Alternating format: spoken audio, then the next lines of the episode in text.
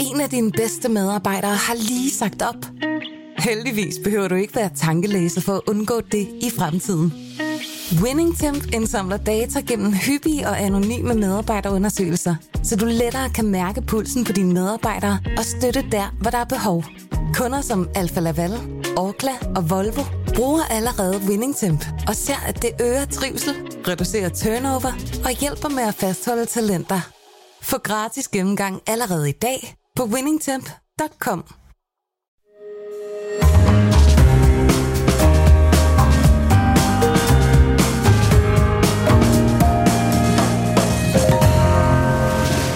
Du lytter til Korto og Steno, en podcast fra Berlingske. USA's nu 80-årige præsident Joe Biden fører på mange måder en helt anden øh, politik end forgængeren Donald Trump. Men når det drejer sig om handelspolitik, så er der ikke den store forskel. Og øh, det taler vi altså mere om til sidst i den her anden time, og det gør vi med Dansk Erhvervs landeschef i USA, Søren Fris Larsen. Velkommen, jeg hedder Torben Steno. Jeg hedder Jarl Kort, og om godt 20 minutter, så skal vi tale om Schengen-samarbejdet i EU, der står foran at kunne byde Bulgarien, Rumænien og endda Kroatien indenfor efter 10 års øh, ventetid. Men det er ikke alle de andre lande, der er begejstrede for de nye medlemmer. Man står til at invitere 25-30 millioner mennesker ind, øh, altså som kan køre igennem øh, uden pas og så videre, øh, ligesom vi andre øh, kender det. Øh, det hører vi nærmere om, når chefanalytiker i Tænketanken Europa, Diso, de, undskyld, Ditte Marie Ja, Maria Sørensen kommer på besøg, og så er vi jo ikke i mål med fedusbamsen, og så vanligt kan I jo øh, give jeres besøg med i den sag. Skriv til os på vores Facebook-side. Kort og Steno, hvad I er rigtig flinke til. Tak. Ja, og, øh, men nu skal det altså handle om den øh, politiske fremtid øh, i den store verden. Øh, og øh, der er øh, fire præsidentvalg i 2024 forskellige steder på kloden, som får stor betydning for relationerne her på vores øh, meget øh, for tiden urolige øh, klode. Velkommen Jens Vorning Sørensen, udenrigspolitisk kommentator på Kristelig Dagblad. Tak. USA, øh, de skal sikkert, altså der har vi jo olddelingen, der muligvis skal på valg. Lad os prøve at, at se ud over det. Hvad er det andre præsidentvalg ud over USA i 2024, som kommer til at få så stor betydning for verden? Det, det handler om de to epicentre i stormagtskonkurrencen, og det er Ukraine hos os, men endnu vigtigere, så er det Taiwan ude i, i Sydøst-Asien. Taiwan.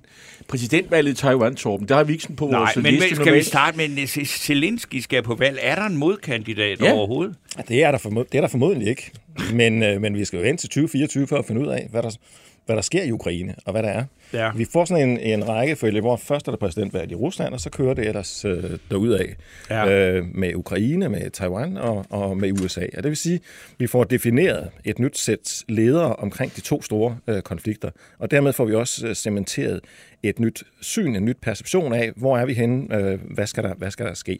Øh, og, og min øh, analyse er lidt, lidt pessimistisk, fordi ser vi på den lange trend i forhold til Ukraine og i forhold til, til Taiwan, så er de to parter omkring, altså Rusland, Ukraine, eller Rusland, øh, Europa, USA, omkring Ukraine, og Kina og USA øh, omkring øh, Taiwan, øh, jamen, man er ikke blevet bedre til, om så må sige, at samarbejde. Altså, krigen i Ukraine øh, viser, hvor fatalt, at den udvikling er endt, og spændingerne omkring Taiwan bliver bare større øh, og større. Også selvom Biden fører en anden politik men, end Trump. men, men vi bliver nok... Øh, altså, USA, det, det, det følger vi de fleste så godt med, at det, det, det kan vi tage til den tid. Altså, Trump stiller op, det ved vi, og så må de jo finde kandidat hos, hos, hos, øh, hos republikanerne.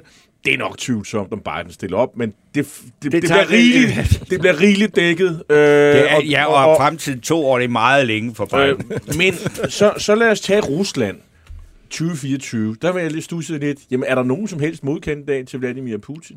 Det afhænger vel fuldstændig af, hvordan det kommer til at gå i krigen. Det afhænger fuldstændig af, af, af krigen. Putin skal have en sejr for at øh, fundamentet ikke begynder at, at ryste under ham. Og udsigterne er lige nu øh, ikke særlig gode for Putin. Øh, Heldigvis. Heldigvis, ja. Øh, og så er det spørgsmålet jo om, øh, altså hvad, hvad sker der øh, i Rusland? Øh, mit scenarie er lidt, at vi er, hvis man kigger tilbage til begyndelsen af 90'erne, der frygtede vi jo, at efter Sovjets sammenbrud, at også Rusland ville fra, falde fra hinanden øh, igen.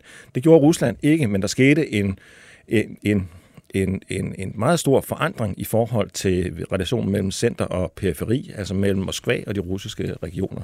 Og jeg kunne godt forestille mig, at på den anden side af, af den her krig, at de regionale eliter øh, i Rusland vil have, have mere indflydelse, og at øh, Moskva bliver, bliver stikket. Det lyder ligesom, at du forudsætter, at den her krig den er færdig om to år.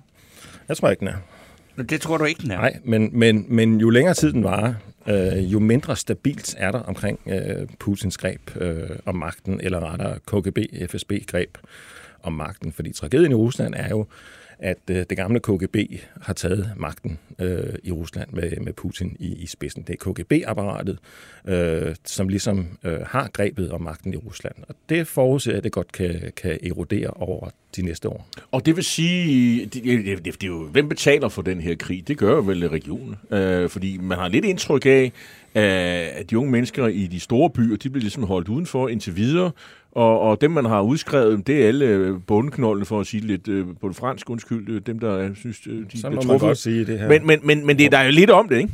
Der, der er meget om det.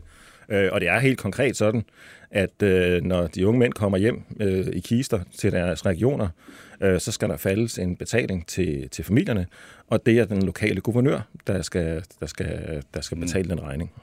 Og, og, og, og, og, men øh, det, det er ikke altid, det, det sker. Og er der ikke, kan man ikke få sådan en øh, refusion fra det, det, det centrale? Altså, der er jo en penge, pengekasse der, de sælger olie, og der er jo afgifter, og der er masser af mennesker, som lever af, øh, af Ruslands naturlige ressourcer. Det, den pengekasse, øh, det, det ligge lige for. Det er jo dem, der ligesom finansierer alle de her ting. Altså, hele det finanssystemet i Rusland, når man ser på de offentlige myndigheder, er meget interessant, fordi der findes det, som øh, vi andre vil kalde et, et statsbudget og regionsbudget, brændfedt og så videre.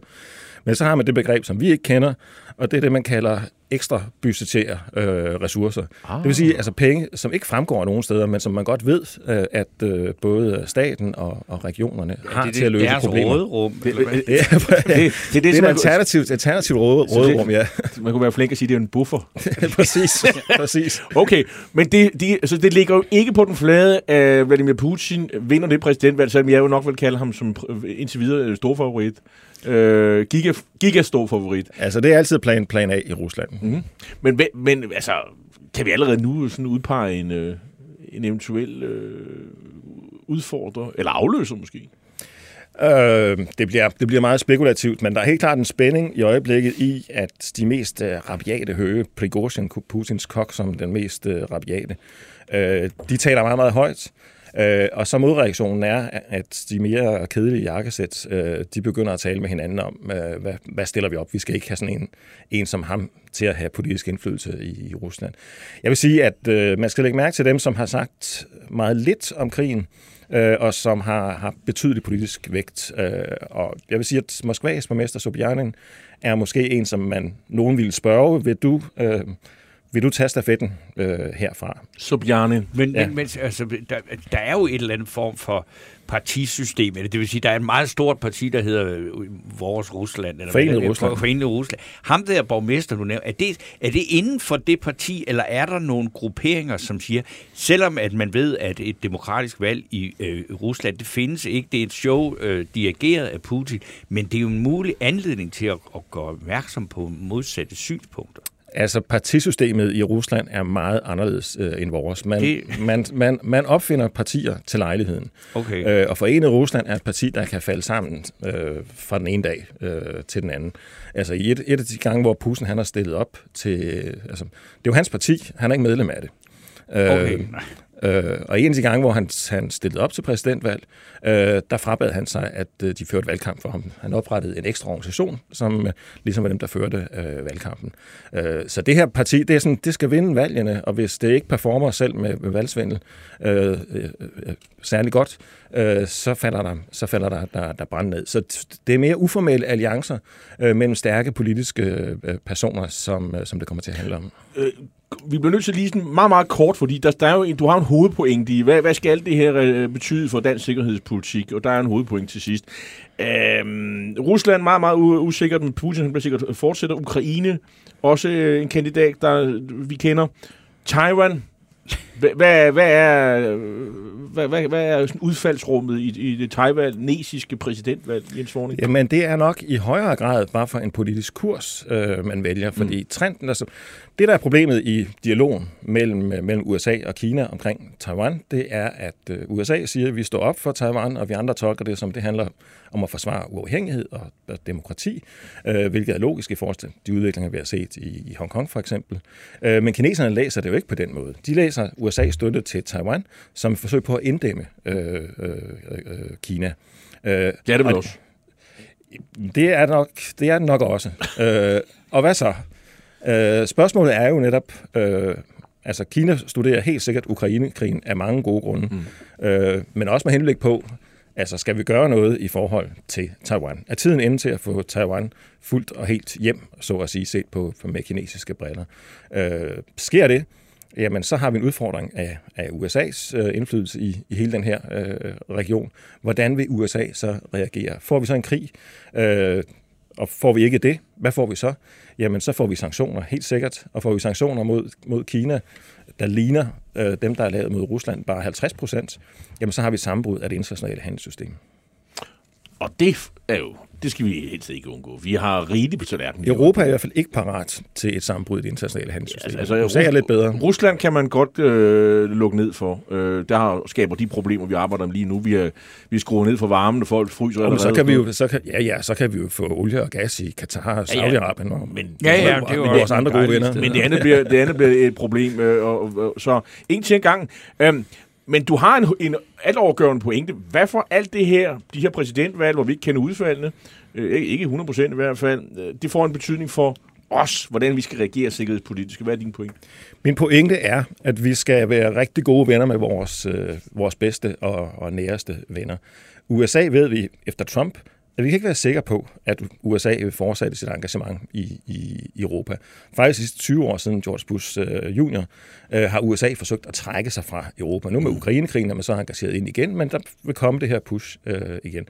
Og det vil sige, at vi skal have gode karakterer blandt vores allernærmeste. Det er vores nordiske lande, det er de baltiske lande, det er Tyskland og Polen, og så NATO i det, i det hele taget. Og gode der karakterer, vores... altså vi skal leve op til... Øh... Vi skal op på de 2 procent. Øh, oh, ja, og, og, vi, og vi er bagerst. Det er der i hvert fald. Det sker i 34, du, du, du, altså, eller 33 det omkring. Det skal nok gå. Så i mellemtiden, så vil, vil, vil Norge, Sverige og Finland kunne sige til os, øh, I er langt bag ved os, I dækker jer ind øh, i kraft af de investeringer, som vi laver i, i forsvar. Øh, jeg tror, tror den, den kloge kurs vil være at stå os godt med vores, øh, vores, nordiske, med vores nordiske brødre. Det gør vi ikke lige i øjeblikket. Mm. Men, men, men, men du peger også på nogle andre ting, der er måske endnu mere nødvendige, end at vi skal leve om til, til at se godt ud i forhold til vores øh, samarbejdspartner. Arktis er, Jamen, jo, er, jo, er jo et, øh, det er en bunden opgave. Altså. Det er en bunden opgave, og vi kommer aldrig til at have ressourcer til at løse den alene. Det vil sige, at det bliver enten i samarbejde med USA, eller efter diktat fra USA. Fordi altså, USA kommer til at tage det, USA gerne vil øh, i forhold til Thulebase øh, og, og Grønland, hvis man i forhold til Kina og, og Rusland har brug for det. Du, du skriver, undskyld. Jamen, jamen jeg tænker bare, at vi skal da lige, altså, øh, fordi der er jo ikke nogen, der, der, altså nu har du fortalt os om det, men der er, før du gjorde det, der er jo ikke nogen, der tænker på, nu gud, der er præsidentvalg i Ukraine.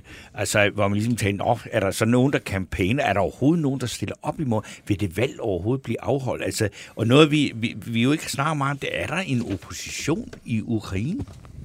Det er der jo ikke lige i øjeblikket, så længe, så længe der er krig. Ellers, ellers ville der være. Men altså, vi kan jo ja. sagtens forestille sig, er der, er, der, er der krig i 2024, øh, så vil det nok bare være en entydig øh, koring af, ja. af Zelensky. Det tror jeg er det mest realistiske scenarie, fordi man har ikke råd til at åbne posen op for politiske alternativer. Um, øh, du, du skriver også noget her, øh, som jeg synes er meget interessant. Det er en offentlig hemmelighed, at Norge er lige dele allieret og konkurrent med Danmark, når det gælder forholdet til USA. En konkurrence, der blandt andet handler om, hvad vi vil stille til rådighed for USA i form af baser, infrastruktur med videre. Øh, nu så jeg jo det her med, at Esbjerg Havn skulle være sådan en øh, havn, som, hvor man kan, amerikanerne hurtigt kan losse deres øh, isenkram og sende videre og sådan noget. Det, øh, ser du det som en brik i den der konkurrence for at se lægge ud i forhold til USA? Men det er helt klart en brik, fordi vi skal være opmarsområde. Øh, men nordmænd har bare været tidligere ude med andre baser oppe i, øh, i det nordlige øh, Norge, blandt ubådsbaser og, og hvad ved jeg, hvor at amerikanerne får, har endnu mere fri adgang til at gøre, om så må sige, som, øh, som, som, som det passer dem. Altså konkurrencen mellem Norge og Danmark, det er, at vi vil jo gerne have USA til at garantere vores sikkerhed. Øh, og det vil sige, at USA kan give noget til Norge, det kan give noget til Danmark. Øh, der er en konkurrence imellem os om det. Øh, en konkurrence, som kan, kan være mere betydningsfuld, end det, at vi de facto er, er alliancepartnere. Men er det ikke også bare, at øh, op i Nordnorge, du siger ubåde, og alt, altså det er et andet terræn, det placerer sig helt anderledes i forhold til Rusland, og man vil sige, Esbjerg som modtagerhavn, det er bare det er nok lige det nemmeste sted at få noget på skinner og vej over mod øst. I det sydlige øh, over mod Rusland. Er det ikke bare det, det handler om? Altså, det er jo ikke sådan, at man siger, at det ene udelukker det andet. Nej, men det handler jo om, øh, når USA kigger ud over Europa, ja. Øh, hvem er så lettest at samarbejde med? Øh, der er en geografi, helt klart. Amerikanerne har klare ønsker. De kan sagtens se, hvad, hvad der er, er, er brug for. Men det er klart dem, der er bedre til at samarbejde end andre. Altså polakkerne har jo, har jo øh, siden øh, Sovjets, øh, eller Østeuropas fald fra, fra Sovjetunionen, har jo altid været rigtig gode til at, at samarbejde med, med amerikanerne. Vi så under Trump, øh, han kom jo frem med, øh, og det er jo en tanke, at sige, jamen de der baser, vi har i, øh, i, i, øh, i Tyskland, mm. dem kan vi lige så godt flytte til Polen, fordi polakkerne øh, er sådan set mere forsvarsvillige ja. end, end, end, end tyskerne er. Det viser også de her konkurrencer, der er internt mellem NATO-landene i forhold til USA's gunst. Men Okay, altså kan man sige, at polakkerne ligger, det er meget fornuftigt, de ligger ret tæt på Rusland. Ikke? Det gør de. det bliver enormt spændende at følge de fire præsidentvalg. Der sker jo sikkert mange andre ting indimellem, men uh, tak fordi du kom forbi uh, med Velbekomme. endnu en analyse, Jens Vorning Sørensen. Du er udenrigskommentator ved Christi Dagblad. Tak.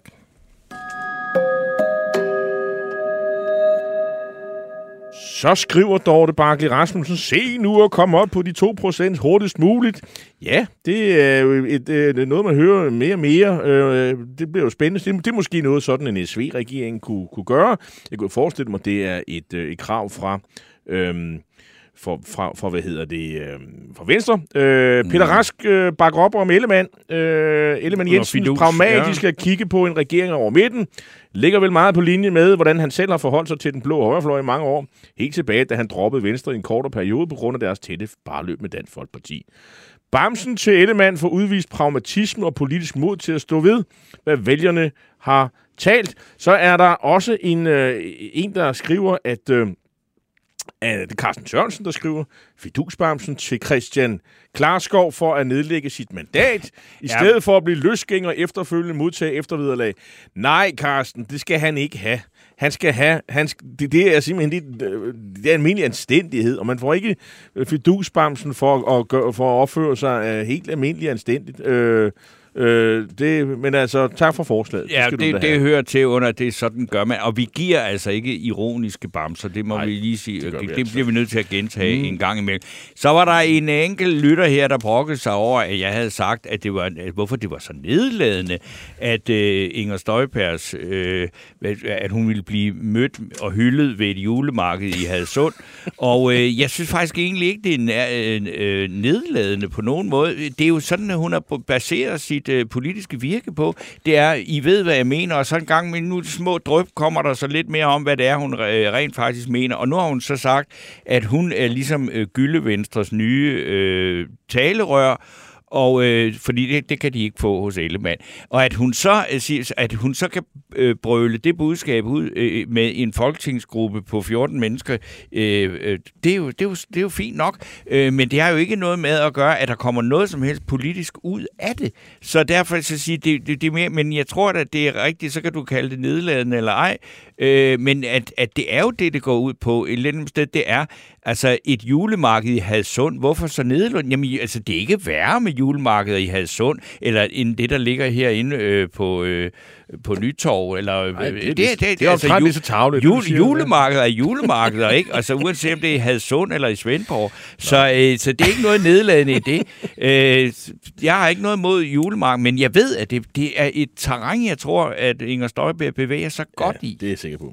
Nu skal det handle om Schengen-samarbejdet i EU, der jo er den øh, fine ordning, der gør, at vi engang før flygtningekrisen her i, i Danmark i 2015 jo kunne bevæge os, øh, bevæge os pasfrit over grænserne, øh, Øh, i hvert fald imellem de lande, der var med i Schengen-samarbejdet. Og øh, Bulgarien, Rumænien og Kroatien, de er ikke med endnu. De har i 10 år stået på venteliste, øh, og nu står de så til at blive lukket ind i varmen ved et øh, hvis og så fremt. Der er sådan et, øh, jeg tror det er justits- og indrigsministermøde øh, i EU øh, den 8. december, men øh, der er et par lande, der strider imod. Øh, det er Sverige og Holland, og jeg har en indtryk af, at de ikke er alene øh, med den. Øh. Men det, ved vi, det kan vi få mere at vide om lige om lidt, fordi nu har vi, øh, skal vi byde velkommen til Ditte, Ditte Maria Brasso Sørensen, der er chefanalytiker i Tænketanken Europa. Velkommen til, Ditte. Tak skal du have. Øhm, allerførst, øh, nu har jeg skitseret, hvad der er øh, problemet her. Øh, hvad er det, Sverige og Holland er bekymret for? Jamen, det som bekymringen går på, det er, at man øh, ved at optage Bulgarien og Rumænien særligt, det, det vil jeg sige, bekymringen går primært på, og Kroatien i Schengen-samarbejdet, at man så øh, flytter øh, EU's ydre grænse ud til øh, nogle stater, som vil have sværere ved øh, at forvalte det forsvarligt. Altså ved be, altså have en beskyttelse af den ydre grænse. Man kan sige, at hele præmissen i Schengen-samarbejdet og den her pres, pasfri, øh, det her pasfrie område, det er jo, at øh, at trade-offet, det er, at vi kan godt opgive den indre Ja. øh, paskontrol, hvis vi så til gengæld har en, en stærk kontrol af EU's ydre grænser. Og der er altså nogle lande, der er øh, i tvivl om, eller ikke har tillid til, at særligt Bulgarien og Rumænien øh, har den fornødne kapacitet. Men, men hvorfor er det lige Sverige? Og, altså, med Sverige, de plejer jo ellers, øh, skal man sige, altså, nu er der kommet en ny regering i Sverige. Er det derfor, at svenskerne pludselig er meget øh, skeptiske over for det her? Altså man kan sige, den skepsis, man har hørt fra Sverige, den har jo typisk, eller den har primært været ytret af Sverigedemokraterne og Socialdemokratiet. Den borgerlige regering, der er i Sverige, støtter sådan set øh, udvidelsen. Ja. Øhm, og spørgsmålet er så, hvordan det øh, kommer til at, og, øh, at, at spille sig ud. Altså lige præcis med Sverige skal man jo huske, at de står til at overtage EU-formandskabet lige om lidt. Mm-hmm. Og det vil være en, øh, vil jeg mene, en, en knudret start for Sverige at starte med at veto noget øh, i rådet lige nu. Men der er jo andre lande, som også har, øh, har ytret Jamen, det kan jo godt skepsis. være, at man øh, altså, faktisk mener det samme som Holland og, og, og Sverige. Man siger det bare ikke højt, og så er det dem, der må ligesom tage skraldet. Er det sådan, det også er? det, det kan sagtens være, at der er nogen, der ligger i ly af de lande. Øhm, Holland har jo været meget øh, vokal i deres øh, kritik af den her ud, udvidelse, og så har vi også senest set Østrig komme på banen, som kommer med kritikken ikke kun af, af hvorvidt de her lande har øh, den fornødne kapacitet og kan gøre det ordentligt mm. og sikkert, øh, men også om det på en måde er utidigt at lave den her udvidelse, når man i Europa står over for et stigende migrationspres. Altså det, at, at timingen også er gal. Det, det er fordi, man, altså, at Rumænien og øh, Bulgarien, altså det var sådan nogle ting, det, det var det, det, det man, man, fra gamle dage kunne sige, de kom lidt lige lovligt tidligt med i EU, fordi de havde faktisk ikke det, der skulle til, da man lukkede dem ind i varmen. Det er også derfor, de så har været uden for det her, ikke? Jo, altså man kan sige, på, på linje med eurosamarbejdet, så er så Schengen, det er, det, det er, en funda, det er et fundament for EU-samarbejdet. Så det vil sige, at alle lande, der kommer ind, skal på sigt Ja. med i Schengen. Og det har hele tiden været ideen med Bulgarien og Rumænien og Kroatien osv., øh, medmindre man har et, en, en, et opt-out, som Irland har her. Øh, så, så, så selvom, vi på, selvom de bliver blokeret nu, og de er jo blevet blokeret før, øh, Bulgarien og Rumænien, øh, når det kommer til deres optagelse i Schengen-arbejdet, så er det jo ikke, det annullerer ikke den diskussion. Det er så en diskussion, vi skal have igen senere. Så spørgsmålet mm. er, hvornår de er modne øh, Øh, til at påtage sig det ansvar, som det vil være at indgå i Schengen-området, og derfor også beskytte de ydre grænser. Øh, Og den artikel, som vi faldt over, det er en Jyllandspost-artikel fra den 23. november, øh, der hedder med overskriften, skal næsten 30 millioner nye borgere lås ind i EU's pasfri zone. Veto truer med at knuse drømmen. Og i derfra den artikel, så citerer jeg her, Konkret vil udvidelsen betyde, at Schengen-zonen får nye ydre grænser til Tyrkiet, Ukraine, Moldova, Nordmakedonien, Serbien, Bosnien-Herzegovina samt en kyststrækning mod Sortehavet, som også skal beskyttes og kontrolleres. Både Bulgarien og Grækenland oplever for tiden en stigende tilstrømning af migranter. Fra januar til september ankom 24.164 migranter ifølge FN's migrationsorganisation til de to nævnte lande, altså Bulgarien og Grækenland, flere end de to foregående år. Det er jo det, er jo det der er problemstillingen, bekymringen her. Øhm, men fornemmer jeg, at øh, nogen er bedre til, den her, til det her. Altså, der er en forskel på, om, hvor bekymret man er fra Kroatien, kan løse opgaven, og Bulgarien, Rumænien, det er måske i virkeligheden Bulgarien, der er man er mest bekymret for. Er det korrekt, eller hvad? Jeg tror i hvert fald, det er rigtigt at adskille Kroatien i en kasse for sig, og så Rumænien og Bulgarien øh, i en kasse for sig. Øhm, og det er jo også det, man har set med de seneste østriske udmeldelser, hvor man først sagde, at vi, er, vi vil veto øh, udvidelsen af de tre lande, og så trak man lidt i land og sagde, at det er, måske kan Kroatien godt komme med alligevel, måske har de den fornødne kapacitet. Øhm, jeg synes, man skal huske på, at de lande, som øh, er skeptiske over for det her, de, det er sådan et sikkerhedsspørgsmål. Altså, kan vi, kan vi garantere, at der ikke kommer for mange øh, illegale mennesker ind i Europa? Kan vi garantere, at der ikke kommer de mennesker ind, vi ikke vil have ind? Øh, men for de lande, der vil optages i Schengen-arbejdet, og også for kommissionen, der er det her jo et ligebehandlingsspørgsmål også. Så det handler om, at ideen i EU er jo, at der skal være et regelsæt, der gælder for alle medlemsstater. Øh, og det har man arbejdet meget længe på med Rumænien og Bulgarien. Der har man stillet forslag allerede i 2011 om, at de skulle øh, optages i Schengen-samarbejdet. Det er så blevet vetoet, og man har udskudt øh, den beslutning. Så i 19 bliver der så stillet forslag om, at Kroatien skal optages i Schengen-samarbejdet. Øhm, og nu skal man så tage stilling til dem alle tre samlet. Så man kan sige, for de medlemsstater, der står til at komme ind, der er jo ingen medlemsstater, der ønsker et anden rangs medlemskab. De vil jo gerne være med på lige fod med alle os andre og tilbyde deres borgere denne her øh, pasfri grænseovergang. Fordi det er attraktivt, øh, uanset hvad, hvad nogen måtte mene i Danmark, og sige, de synes, det er dejligt, at man kan vise pas og sådan noget. Der er styr på grænsen. Ja, ja, men... ja, men man kan, ja, det kan man sige, men man kan også, det er vigtigt at holde fast i, at fri bevægelighed er en af de grundlæggende friheder, EU er sat i verden til at for, beskytte og facilitere. Og Schengen-arbejden er ligesom et nødvendig forudsætning for det. Ja, altså øh, Ditte Maria Brasso Sørensen, det, når der er det møde her den 8. december, ikke? altså man sige, øh, jeg, jeg kan jo ikke, da jeg læste de her ting, til, hold da op, der er altså også kommet en ny regering i Italien, ikke? Og øh, noget af det første, der er sket, det, det er, at der er mundhuggeri og øh, konflikter og sådan noget mellem Frankrig og Italien om, øh, hvordan man skal tage sig, øh, eller hvad man skal gøre med de asylsøgere, der øh, søger over øh, Middelhavet. Ikke? Så til, kan jeg vide, om hende italienerne ikke har også har nogle meninger om Rumænien og Bulgarien og de her ting. Altså, det, er, er der ikke en, en rimelig stor sandsynlighed for, at det kan falde, det her? Jo, det er der. Altså man kan sige, øh, man er jo fra EU's side og fra kommissionens side ikke blind for de her udfordringer. Så man har øh, her i, i ugerne op til og før også øh, lavet en række initiativer, som ligesom skulle komme medlemsstaterne i møde, for man ved jo godt, at det her er en bekymring. Det har jo altså været en diskussion i 10 år med, med to af de her øh, tre stater. Øhm, så man har sat, i gang sat et arbejde, som øh, skal være et forsøg på at styrke Schengen-samarbejdet, som handler om, at man skal lave øh, flere uanmeldte kontrolbesøg, at man skal have en hurtigere proces til at udarbejde mangler ved grænse, øh, mm. i grænsekontrollen osv. Det er en ting, man har lavet. Altså der vil forsøge at prøve på at genskabe tilliden til Schengen-arbejdet, samarbejdet. Så har man lige her øh, denne her uge kommet med en handlingsplan, som direkte er myndet på og i tale til det stigende migrationspres, vi ser lige nu, og den skal så diskuteres på et rådsmøde i morgen, altså det vil sige forud for, hvornår øh, den her udvidelse skal, øh, skal eventuelt vedtages. Og og det kan man sige, det er jo også et led i kommissionens arbejde for at gøde jorden for at sige, vi ved godt, der er de her problematikker. Vi, vi prøver på at, øh, at forudse de problemer, der kunne komme og have styr på det.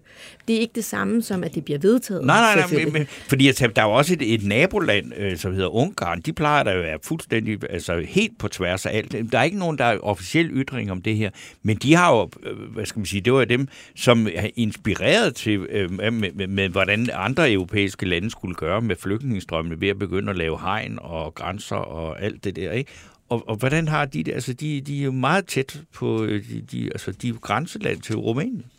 Men, men, men øh, jeg tror, du har fuldstændig ret i, at der er en, en, en bekymring, som rækker ud over de tre lande, som nu har ytret sådan en skepsis offentligt. Ja. Øhm, sådan som jeg ser det, der vil jeg tænke, at det man prøver på fra kommissionens side, det er at have de her møder forud, øh, blandt andet her i morgen, hvor man siger, at det her det er, hvad vi har tænkt os at gøre omkring den konkrete migrationsudfordring, vi står overfor lige nu.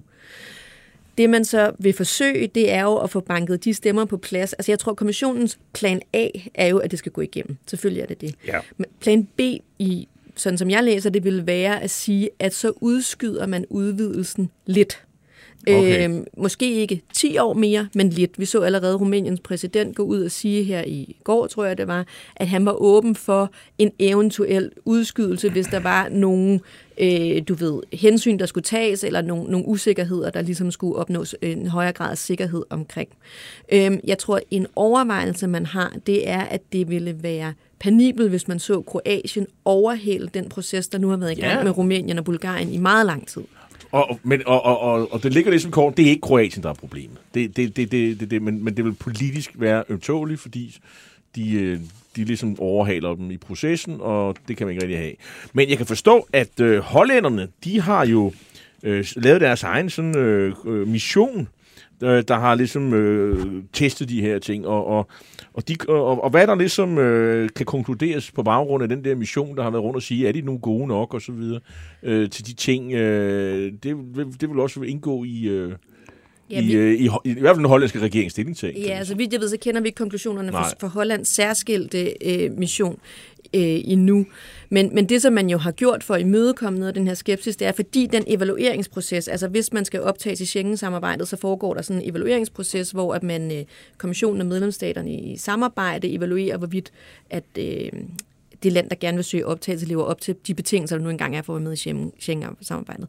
Den proces lå for Bulgarien og Rumænien så mange år tilbage, så man har for at imødekomme noget af det her lavet en ekstra undersøgelse, en frivillig undersøgelseskommission i år, hvor man har øh, taget til Rumænien og Bulgarien for at se, øh, lever de stadigvæk op? Vi, vi mente, de levede op til de betingelser i 2011. Hvordan ser det så ud i dag? Og konklusionen på den frivillige undersøgelsesmission øh, fra kommissionens side, det var, det gør de. Og, det, og, det, og det er jo altså lufthavne, det er havne, øh, det er grænsekontrol, det er alt sådan noget, man tester. Ikke? Men øh, så, det lyder jo så fint. Nøj, jamen nu kommer øh, Bulgarien og Rumænien med det, og så kan man rejse rundt øh, uden at vise sit pas nogen steder i Rum. Det kan man jo ikke, og vi kan jo bare, altså man skal sige, alle de der lande, nu svenskerne øh, er blevet meget skeptiske, øh, og hollænderne er, de kan jo bare gøre ligesom Danmark, vi indfører der bare grænsekontrol. Så er, det jo ikke, så er det jo ikke noget problem. Så kan vi sagtens holde de der røvhuller ude, for det er det, det handler om, fordi det er dem, der laver hjemmerøverier i Sønderjylland. Det er det jo. Det, det er rigtigt, at øh. EU-landene har jo en mulighed for at indføre midlertidig grænsekontrol, og ja. det øh, har man jo så set, at den midlertidighed kan være ganske lang. Ja. Øh, selvom, øh, Altså, vi har haft det siden 2015 nu, ikke? præcis, øh, den kan sådan set kun være seks måneder, så kan den blive forlænget, og det skal være med hensyn til, til, til national Ja. sikkerhed osv. osv. Men jeg synes, det som er værd at nævne her, når du siger det, fordi det er rigtigt, vi har jo set det, og det er jo altså ikke kun Danmark. Der er nej, mange nej. lande, der har indført midlertidig grænsekontrol, både i forbindelse med, som du siger, flygtningekrisen i 15-16, men også enkelte lande omkring øh, coronapandemien herunder Danmark. Øhm, en del af det arbejde, som kommissionen laver omkring det, som de kalder et nyt og styrket Schengen-område, det er både styrkelsen, det er fase 1. Fase 2, det er så en mere kritisk øh, revision af reglerne omkring øh, den indre grænsekontrol, den indre midlertidige grænsekontrol, altså reglerne for, om medlemsstater bare kan få lov til at forny det. Øhm, så, så det kan man også godt forestille sig, at det vil blive et område, hvor der kommer mere kritik fra kommissionen af. Men øh, det har indtil videre ikke rigtig gjort øh, indtryk på Danmark, som nu kører på syvende år med midlertidig grænsekontrol. Så det, det, det, jo, det udstiller jo øh, hvad skal man sige, kommissionens øh, manglende magt i forhold til enkeltstaterne, eller enkeltstaternes ret til at, at selv gennemføre deres egne regler. Men, ja, men der, der nævnes også i Jyllandsposten artiklen af, af, af Slovenien. Øh, de faktisk også øh, sådan rasler med, med med sablerne, at at de vil også måske indføre nogle midlertidige øh, øh, grænsekontrol, hvis det er, at, øh, at og det, det må jo så være øh, primært øh, måske Kroatien, øh, som man har, øh, ikke synes øh, helt lever op til det. det sådan, sådan kunne det godt fremgå, fordi det er jo deres naboland. Øh. Men, øh, men herfra, øh, så ser det jo, øh, det bliver jo spændende at, at følge, hvad, hvad det ender med. Øh, tusind tak, fordi øh, at du kom. Ditte Maria Brasso Sørensen, fra, der er chefanalytiker i Tænketanken Europa. Selv tak. En af dine bedste medarbejdere har lige sagt op. Heldigvis behøver du ikke være tankelæser for at undgå det i fremtiden. WinningTemp indsamler data gennem hyppige og anonyme medarbejderundersøgelser, så du lettere kan mærke pulsen på dine medarbejdere og støtte der, hvor der er behov. Kunder som Alfa Laval, Orkla og Volvo bruger allerede WinningTemp og ser, at det øger trivsel, reducerer turnover og hjælper med at fastholde talenter. Få gratis gennemgang allerede i dag på winningtemp.com.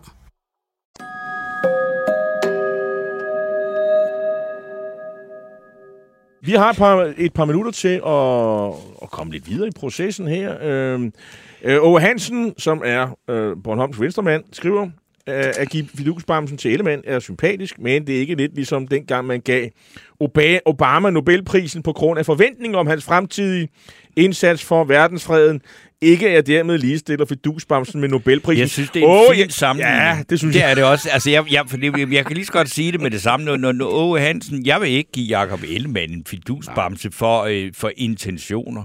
Nej, men øh, så det øh, klare, Brian Fyld skriver, at Venstre går frem i Voxmeter, og det er den her måned, der kommer ja. mandagen, så vælgerne ved, er vel enige i SV. Fidusbamse til Jakob Ellemann er folkets ønske. Der var bare at sige, at den Voxmeter, den blev altså lavet øh, lidt før af, af, af og nu er der kom, jo også medlemmer af folk, der ikke stemmer på Venstre. Så, og, og så meget gik han altså heller ikke frem, så, så det, tag, tag det lige lidt roligt, øh, øh, Brian det vi bliver, har ja. en forbindelse Ja, vi går videre til simpelthen. USA, tror jeg. Vi skal, ja, fordi vi, det er jo den store udlandsdag øh, her i dag, og det er jo kun øh, glimrende, fordi at vi skal tale med landeschef i Dansk Erhverv, Søren Friis Larsen, der nu befinder sig i New York. Nej, og er med, faktisk ikke. Der, når i USA så? Ja, han er i USA. Okay, øh, er, du, er du med, Søren Friis Larsen? Godmorgen. Godmorgen. Øh, ja, det er jo morgen for dig. Øh, og jeg tror, du er i Florida, er det, er det korrekt? Ja, jeg er normalt baseret i New York, men det er jo Thanksgiving, så jeg er taget ned til det store madorgie hos uh, svigerfamilien her i, uh, i Florida. Åh, oh, ja. Nå, nede hos Donald. Ja, så nu skal jeg ned og have... Det er sådan, altså, der står sådan et kæmpe kalkun på, på middagen i aften, og, og vi siger allerede velbekom. Men grund til, at jeg ringer til dig, Søren, øh, og øh, det er jo, at øh, du har begået en artikel i, øh, i, i, i Berlingske den her uge her, øh, hvor du ligesom øh, samler lidt op på midtvejsvalget. Det, det endte jo med et øh, spinkelt republikansk flertal i huset, øh, repræsentanternes hus, og øh, så er der også et spinkelt flertal til demokraterne i senatet, og så har vi jo stadigvæk gode gamle Joe Biden, som sidder præsident. Det vil sige, at man er sådan splittet lidt øh, i de her kammer med hensyn til magt. Og hvad får det betydning for handelspolitikken?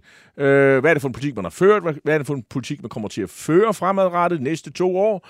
Og, øh, og, og, og hvad med klimapolitikken? Og hvad med øh, den herlige mulighed, vi har for at sende øh, nogle gode løsninger til USA? Fordi USA har jo her for et par år siden passeret Danmark som vores største samhandelspartner, og i tidligere var det, var det Tyskland, nu er det så USA, og det er sikkert også derfor, I har lavet kontor over i, i New York. Så allerførst, uh, tag os med op i helikopteren, Søren. Hvad, hvordan ser du verden set fra dansk erhvervs uh, perspektiv? Ja, du har jo opsummeret meget godt. Det er super vigtigt for os, og, og præcis derfor, vi, er, vi sidder herovre og følger øh, udviklingen og valget øh, tæt. Det er fordi, det er et vigtigt marked for danske virksomheder, for mange af vores globalt orienterede øh, virksomheder. Og mange af dem er jo øh, inden for det grønne, men jo, men jo bredt i det hele taget. Men der er rigtig mange, der også øh, byder sig til med innovative øh, klimaløsninger, og på den måde er det jo interessant at følge, hvordan, hvordan det går. Og det blev et ret spændende og tæt øh, valg. Øh, overraskende tæt måske. Øh, hvis man ser sådan på historiske trends, så, så plejer så plejer øh, præsidentens parti jo at få lidt, lidt mere smæk. Og den der sådan bebudet røde bølge, den, øh, den, den udblev jo. Øh, måske lige bortset fra hernede i Florida, hvor jeg sidder i øjeblikket, hvor, hvor, det, gik, øh, hvor det gik godt for Ron DeSantis, som jo bliver spået som den må en potentiel aftager til Trump osv. Så der er mange spændende ting at, at tale om, men vi har jo selvfølgelig især øh, erhvervsbrillerne på. Øh, og hvis man sådan skal starte bagfra i din opremsning der med, med klima, fordi det er virkelig noget, der, der, er, der er væsentligt for os i dansk erhverv, jamen så kan man så spørge sig selv, jamen okay, den røde bølge udblev, men, men kan Biden så fortsætte den der lidt grønne bølge, han havde i gang med? For en af de store sådan, øh, en af de store sejre, som han nåede her i den første øh, halvdel af, af præsidentperioden, det var den her store Inflation Reduction Act, som den blev døbt. Måske lidt misvisende, fordi det var virkelig den primært klimaet, den handlede om. en historisk stor investeringspakke i, øh, i klimaforbedringer og med nye ambitiøse mål for, hvordan øh, USA skal reducere øh, CO2-udledningen. Og det er jo et af de punkter, hvor, hvor vi mener, at danske virksomheder virkelig har øh, meget at byde ind med over en bred kamp, altså både på vind, på vand, på øh, energieffektivitet, og det er jo ikke bare nogle af de store sådan, øh, virksomheder, som vi alle sammen kender. Det er jo hele det økosystem, der er øh, rundt om det, øh, som også kan komme i spil. Så det, så det er rigtig spændende, og spørgsmålet er selvfølgelig, kan, den her, kan det her momentum, øh, kan han bevare det momentum, øh, som han har vist i de første to år øh, i anden halvdel af præsidentperioden. Det vi forventer, det er nok, at, at, at det vil ikke være et kursskifte, der vil stadigvæk være den her dagsorden, der vil stadigvæk være masser af muligheder, men måske går man ned i gear, fordi Øh, der kunne godt være nogle republikanere, der kunne synes, det var sjovt øh, at, at drille ham, og der kunne godt være nogle republikanere, der så lidt anderledes på nogle af de her ambitioner. Øh, og så vil billedet jo også være meget regionalt og, og lokalt. Staterne har jo også en stor indflydelse på det her. Der er mange stater, der selv sætter sig mål, der selv har initiativer, og der er også USA i flere tempi. Der er nogen, og der er Florida, selvom man kalder Florida for the Sunshine State, så er det jo ikke solenergi og vedvarende energi, der er dagsordenen her. Øh, der er det andre stater, der har teten osv. Så, så, så det, det bliver et interessant billede at, at følge. Grundlæggende er vi ikke så pessimistiske, men vi kommer nok til at se lidt et temposkifte. Men altså, når vi snakker om handelsrelationer, og det øh, mellem USA og Europa. Så kan man sige, ja, så, øh, det er jo et andet kapitel. Jamen, det vil jeg gerne lige høre noget mere om, fordi jeg er der jo trods alt europæer. øh, og altså, ja. for, for, se, altså, det, altså at, at, måske også når vi, vi glemmer, når vi snakker, hver gang vi nævner Kina, så er det ligesom om, at Kina er ved at æde hele verden. Ikke? Øh, men altså, EU er stadigvæk USA's øh, største samhandelspartner, ikke? Øh, og, og så, Hej far, ja. Altså, hvad, hvad, hvad er problemet? Hvorfor, hvorfor, øh, fordi begge parter plejer jo at have, altså når det drejer sig om handelsaftaler, så er det sådan noget, netop sådan noget, hvor begge parter profiterer af det, ikke? Ja, det er jo det, der er muligheden i virkeligheden. Hvis vi skulle starte sådan med det positive og prøve at kigge lidt på, hvad er egentlig chancen her? Altså, øh, vi står jo i en situation både i Europa og i USA, hvor vi kæmper med en høj inflation, og det vil vi gerne have gjort noget ved. Og der kunne handelspolitikken jo øh, med øget frihandel være en oplagt, øh, hvad kan man sige, sådan mod, modgift i, i hvert fald mod noget af den her inflation. Vi har jo også set i USA, hvordan man har kæmpet her hen over i år med øh, mangel på øh, sådan noget som modermælkserstatning. Man havde en sag, hvor man, hvor man havde en, øh, man havde meget få leverandører indland, Øh, og så, så gav man den, øh, den ene af dem et, et regulatorisk gok oven i nøden, så de ikke kunne producere, og så stod man lige pludselig med en, en mangel på, øh, på modermælkserstatning, og det er jo sådan forholdsvis kritisk. Og, og det, altså det viser jo, at jamen, kunne man så ikke bare købe den modermælkserstatning i, i, undskyld, i Europa? Det ville da være oplagt, når man står og mangler den i USA. Kunne vi jo ikke handle noget mere sammen? Så, så vi overser lidt, at der faktisk er øh, stadigvæk, selvom vi tænker, at USA og Europa, vi er tæt på hinanden, vi kan finde ud af at handle med hinanden, så er der stadigvæk tolvsatser på mange varer. Der er stadigvæk nogle tekniske handelsbarriere, som gør, at, øh, at der er et potentiale for øget frihandel. Og, øh, og hvis man kan, hvis man kan barbere noget af priserne, jamen det er jo med til at, øh, at gøre det billigere for forbrugerne, og, og, og det er jo med til at, at modvirke inflation. Så der er altså et mulighedsrum øh, her, og det, det udnytter den rigtig i øjeblikket, sådan som vi ser det med, med vores briller i dansk erhverv. Fordi Trump han lavede jo en masse ballade, som vi sikkert kan huske, straftol, og han, han lagde sig ud med, med alt og alle. Han sendte vrede tweets ud, og det var, det var, det var meget dramatisk. Og, og det har selvfølgelig ændret sig. Man kan sige, at Biden har været sådan god til sådan at normalisere lidt, og USA har meldt sig ind i Paris-aftalen, og man fik sådan skrottet nogle af de sådan ting, som, som Trump han, øh, han lavede ballade. Men, men han har ikke sådan taget rigtig fat. Altså man kan sige, at det, der står tilbage, det er stadigvæk protektionisme. Måske bare i en høfligere udgave, er der nogen, der ligesom har beskrevet det. Og der er altså et mulighedsrum for, at, at, at vi kan komme tættere på hinanden. Desværre bevæger vi os måske faktisk i den forkerte retning på handelspolitikken, fordi noget af det, der er sket med den her Inflation Reduction Act, som er fantastisk og, og progressiv, og som vi støtter meget, det er jo også, at man har nogle sådan Buy American klausuler inde i det, hvor man siger, at man, når vi skal have bygget, når vi skal have stillet om til for eksempel elbiler, så vil vi helst have de amerikansk producerede elbiler, vi skal køre i. Og det er jo ikke særlig, øh, det er jo ikke særlig sådan øh, frihandelsvenligt, og det bliver EU selvfølgelig sur over, især de sådan store bilproducerende lande som Frankrig og Tyskland. Og derfor så er, hvad kan man sige, så er stemningen ikke specielt god og, og man går sådan faktisk fra EU's side nu og varmer op til øh, og et slagsmål omkring det her, og, og det kan jo ende med alt muligt sådan med sagsanlæg i WTO og så videre. Så vi er sådan faktisk på vej i en forkert retning også på det her. Er, er, der, er der sådan nogle øh, lavt hængende frugter, i, øh, hvor man kunne få det mere frihandel, øh, som, øh, som du vil sådan pege på, og er det politisk muligt, eller hvad, eller hvad, hvad, hvad er debatten i USA om frihandel? Altså, det, det, det, det, traditionelt var det jo sådan, at republikanerne, der var frihandelsfolk, og demokraterne, der var det protektionistiske. Det har ændret sig, øh, især under Trump, hvor, hvor hvad skal man sige, protektionisme-politikken, øh, hvide arbejdere øh, har omfavnet det, og så er demokraterne, som engang var protektionistiske under Clinton, blev meget mere frihandelsorienteret med NAFTA-aftaler osv., Øh, de er simpelthen overhalet republikanerne, og så har man catchet op, kan man sige, med Biden. Øh, der findes også mange øh, Øh, har jeg lagt mærke til senatorer, der blandt andet ham, ham oppe i Ohio, der står til og skal genvælges her øh, om to år. Han er, han er, han er øh, øh protektionistisk, øh, også ham, vores ven oppe i West Virginia, også ret protektionistisk, som jeg ved. Så da, da, det, er jo, det er jo også svært for demokraterne at, at flytte sig i den retning. Øh, tager, tager jeg fejl i min analyse? Nej, det er rigtigt, og, øh, og det vi jo også øh, er lidt spændt på at se nu her, det er jo blandt andet så sådan i forhold til øh, senatet til deres finansudvalg, det er som, hvad kan man sige, ligesom er sådan det, der, det, det organ, der, der, der har oversight i forhold til præsidenten. Altså, man kan sige, på den ene side har præsidenten jo ret sådan øh, vidtgående beføjelser til at føre øh, forhandlinger og snakke og agere udenrigspolitisk og handelspolitisk. Men når han så skal have tingene, aftalerne godkendt, så skal han selvfølgelig spørge om lov, før det kan sådan rigtig gælde. Man kan gøre noget med dekret, og man kan gøre noget sådan øh, fra øh, den ud på den som udøvende magt, men man skal jo på en eller anden måde øh, i, i sådan de store spørgsmål, så skal man jo have øh, den lovgivende forsamling med. Og der bliver det jo spændende, altså der er også, nu siger du Ohio og så videre, altså der er også nogle af de øh, senatorer, der, der sidder i senatet, blandt andet senator Brockman, som, som har været meget sådan pro-frihandel, øh, øh, som, som nu er gået på pension, og det bliver sådan lidt interessant, hvordan, hvordan bliver de her to-tre poster i det her finansudvalg i senatet, øh, hvordan bliver de genbesat, og hvem, hvem kommer til at sidde der, og hvad bliver ligesom stemningen, og hvad bliver republikanernes strategi over for præsidenten i forhold til, hvor meget vil man spille med, og hvor meget vil man sige, nu, nu obstruerer vi, og nu, nu, øh, nu, nu, nu, nu, nu triller vi, det er politisk opportun for os. Så, så der er, der er, det, det bliver spændende at følge handelspolitikken her.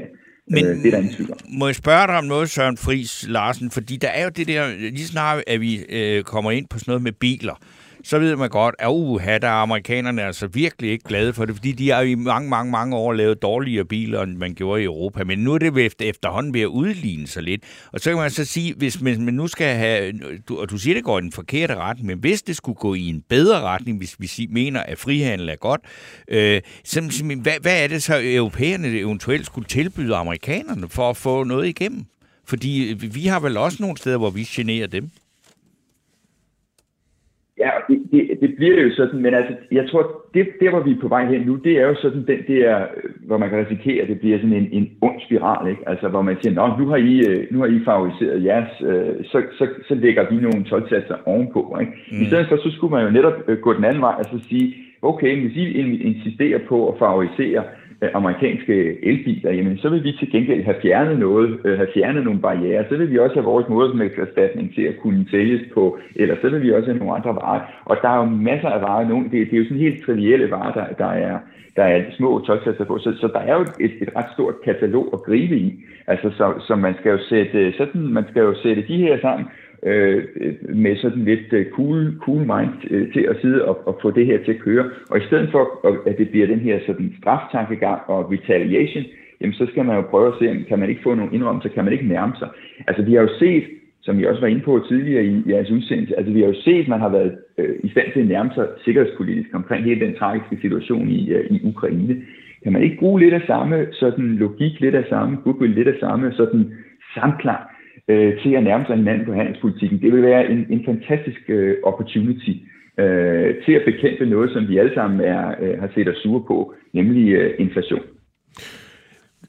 Hvad er egentlig øh, vores, øh, sådan, øh, hvad er det, vi sælger til amerikanerne her nu, og som du ser nogle flere muligheder ud over sådan klimaløsninger? Altså Danmark har jo en, en bred øh, samhandel med, øh, med USA. Det er jo både varer, tjenesteydelser og, og hvad kan man sige, de traditionelle store kategorier, det er jo sådan noget med farmaprodukter, og det er fødevarer, og det er... Øh, øh, sådan, men, men i virkeligheden relativt øh, bredt, altså, og, og, og grønne løsninger. Mm. Og, øh, og, og, og noget af det bliver jo, bliver jo faktisk ikke, ikke engang sådan indfanget i de statistikker, vi laver, og derfor kan det være sådan lidt uh, usynligt. Altså mange af de ting, der rent faktisk bliver, bliver sådan bygget op og bliver udvirket i USA, er jo sværere at fange i sådan den her samhandels øh, øh, statistik, vi laver. Så i virkeligheden øh, kan man sige, at vi, vi undervurderer måske endda betydningen af det amerikanske marked. Men det er jo en helt anden sådan, og mere teknisk okay. diskussion. Men, men, men det er jo en bred, øh, det er en bred liste, og, og det bliver jo endnu bredere øh, efterhånden, som, som betydningen af det her marked det vokser. Søren Friis Larsen, øh, landeschef i USA for Danske Erhverv, med på en telefon fra øh, Florida. Du må have, og du ønsker en rigtig, rigtig god Thanksgiving. Øh, vi andre, vi skal ud og have noget ja. Black Friday og til nogle, have nogle gode tilbud og så videre. Skal vi det? No. Ja, jeg er det, meget taknemmelig for, at jeg må være med. Ja, du ja, er ja. velkommen, Søren. Og du skal da helt Donald, når du skal ud og spille golf. Men uh, have en uh, happy holiday, som de siger derovre. Tak skal I have.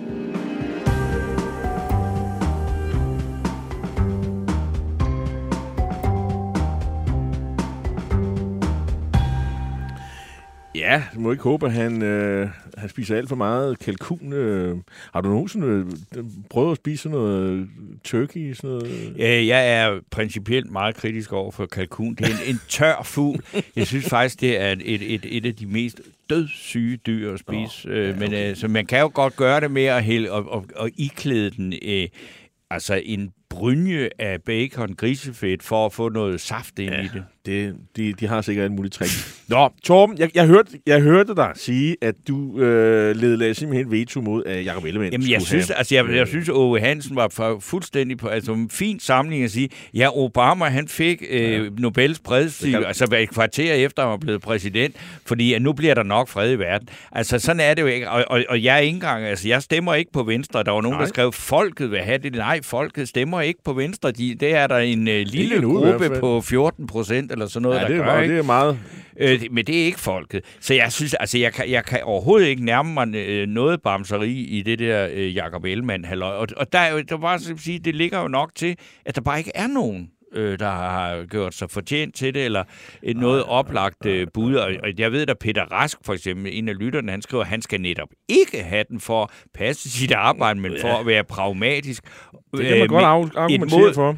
Efter min mening. Men, har, altså, men vi, har, vi hørte jo altså kritikken i første time, altså ja, ja. fra hans partifælder, og, øh, og, og altså, Cecilie Eholm er jo ikke den eneste, det skal vi være nej, meget nej, nej, nej. ops på.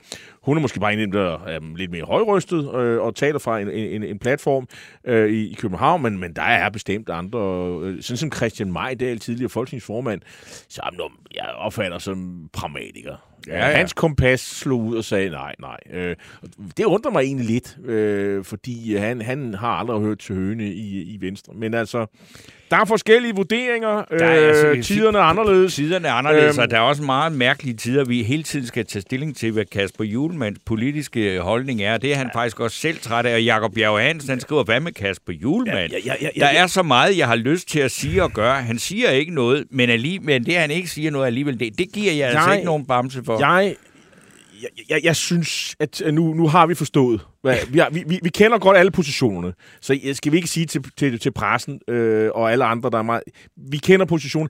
Giv nu landsholdet lidt arbejdsro. Altså, og, og nu kender vi også DBU's holdning. Jo, jo. De har, de, men DBU har, har langt om længe meldt klart ud i forhold til ham, Fjolse Infantino, ja. FIFA-chefen, der laver whataboutery, og, og som... Selvfølgelig gør han Han det. har alle de der, øh, hvad hedder det... Han små, har 207 op, småstaters op, opbakning, og så hvad Europa mener, det er han ligeglad med. Ja. Og, og det bliver meget spændende at se, om Europa yes. smutter fra, fra FIFA det, og laver deres egen turnering. Der er masser i det der. Det så, kan de jo, så kan de jo lave verdensmesterskab mellem... Øh, mellem Haiti og, og, Jamen det, nej, og, og, og Iran, der kan spille VM-finale, og så kan Europa og, og, og, og, og de andre lande lave deres egen VM. Du tager helt fejl, fejl af, hvordan verden ser ud. Nå, okay. Ikke mellem Haiti og Fiji-øerne, nej. Det er mellem, det bliver mellem, mellem Brasilien, eller måske Indonesien, der bor over 200 ja, millioner. Okay, det, som det her VM afslører, det er jo, at vi i Europa har overhovedet ikke fattet, hvor små og hvor ligegyldige verden, resten af verden i... synes, vi er med al vores demokrati og homorettigheder og alt muligt. Men ikke, Glem verdens, det dog. men ikke i, i fodbold er vi stadig øh, en, en stormagt. jo, Men man kan så ikke rigtig se det i de resultater, der er i øjeblikket. Altså, Øh, Tyskland har tabt til Japan. øh, Argentina taber. tabte til Saudi-Arabien. Hold og, op. og Danmark burde vel også have vundet over Tunesien. Jeg vil gerne have lov at sige, at alle lytter, Europa, den hvide mand og demokrati og alt det her, glem det. Nej, det er et overstået nej, kapitel. nej. Det er noget sekterisk, Nej. vi kæmper for, Uenig. som kun er, og, og det bruges til intern brug. Og det er jo også fint, at Helle Thorning står øh, med, med, med regnbue albuer, men det betyder jo ikke, Men- at det bliver nemmere at være bøsse i Katar i morgen. det vel? bliver altså, det ikke. Men, men altså, øh, jeg, jeg synes bare, at når, når TV2-journalist går ud med et homoarmbind, Ja, det er for, måske godt også i foran år. en, for en Katar-magthaver, eller sådan en politimand, og, og siger, vil du til, må jeg gå med det, og sådan noget. Der, der krydser man grænsen mellem journalistik og aktivisme. Ja. Øh, og nu laver vi lidt mediekritik her, men øh, det er ikke så tit, vi gør det. Altså, det, det er fint, om man går ud og spørger og alt det der og sådan noget, men man skal ikke rende rundt med homoarmbind øh, som journalist. Altså, Nej. d- altså det, det er faktisk kun i, som du siger, det er altså desværre kun i, øh, i Europa og USA og sådan nogle lande, og så vil jeg lige øh, tilføje for relativt nyligt, at øh, man synes, det var alle tider så grund med homoarmbind. Det er selvfølgelig noget, jeg støtter. Det er slet ikke det. Er slet ikke det. Men, men, men altså, øh, lad, nu, lad det nu handle lidt om Jamen, fodbold. jeg- jeg- og, og, og, hvor er jo alt det der med de der sådan, så, mennesker, der har arbejdet under de forkerte forhold? Det synes jeg Det- det er måske meget værre. det synes jeg måske er en lidt vigtigere sag Ja. End øh, en homorettighed, som vi godt ved ikke eksisterer. Yes. Altså de der arbejdsforhold, det, det er det, der er det vigtige. Nu, nu forholder vi os så til i forhold, i, i, i forhold til FIFA og Katar. Men hul, altså, jeg har fået et nummer, jeg har selv har skrevet musik til, der hedder Tre ældre kvinder på en tom bøssebar i november, oversat til kinesisk. Det blev taget de er øjeblikkeligt af den kinesiske udgave af ja. YouTube, fordi i Kina er det altså heller ikke... Der, og, og, og, hvor mange øh, homo- eller regnbuearmbånd skal vi have på, når ja. vi skal til Kina? Skal vi ikke prøve at lægge os ud med Kina? Så du har simpelthen også taget en for free speech. Jamen, Øh, men det var da værd Du taget en prøve. for holdet der. Jeg håbede på, at, det blev, at den sang blev et kæmpe hit Ja, i det blev Kina, så ikke. hvor jeg så kunne tage rundt og lave playback i det ene store Vi- indkøbscenter derovre, Ja. så jeg havde fået mig en ordentlig pensionsordning. Ja, det havde været godt. Det gik heller Men ikke. Så, så må du lave kort og være steno de næste mange år Ja, til, til glæde for lytterne, 75. som vi takker endnu en gang, fordi. Ja. I har lyst til at, at være med og lytte med. Og til jer, der podcaster, og sige det til jeres venner, at vi stadig eksisterer. Der er stadig nogen, der tror, vi har holdt op for mange år siden. Ja, dengang Man vi møder stadig nogen. I var så gode på 24 ja. Ja. så jamen, vi eksisterer stadigvæk. Så Men- tak. Men tak for, at I vil Alexander. Brøndbjerg, han passede knapperne, og Louis Leo, Leo Louis Feigenberg øh, gjorde alt muligt andet godt og fint. Farvel. En af dine bedste medarbejdere har lige sagt op. Heldigvis behøver du ikke være tankelæser for at undgå det i fremtiden. WinningTemp indsamler data gennem hyppige og anonyme medarbejderundersøgelser, så du lettere kan mærke pulsen på dine medarbejdere og støtte der, hvor der er behov. Kunder som Alfa Laval, Orkla og Volvo bruger allerede WinningTemp og ser, at det øger trivsel, reducerer turnover og hjælper med at fastholde talenter. Få gratis gennemgang allerede i dag på winningtemp.com.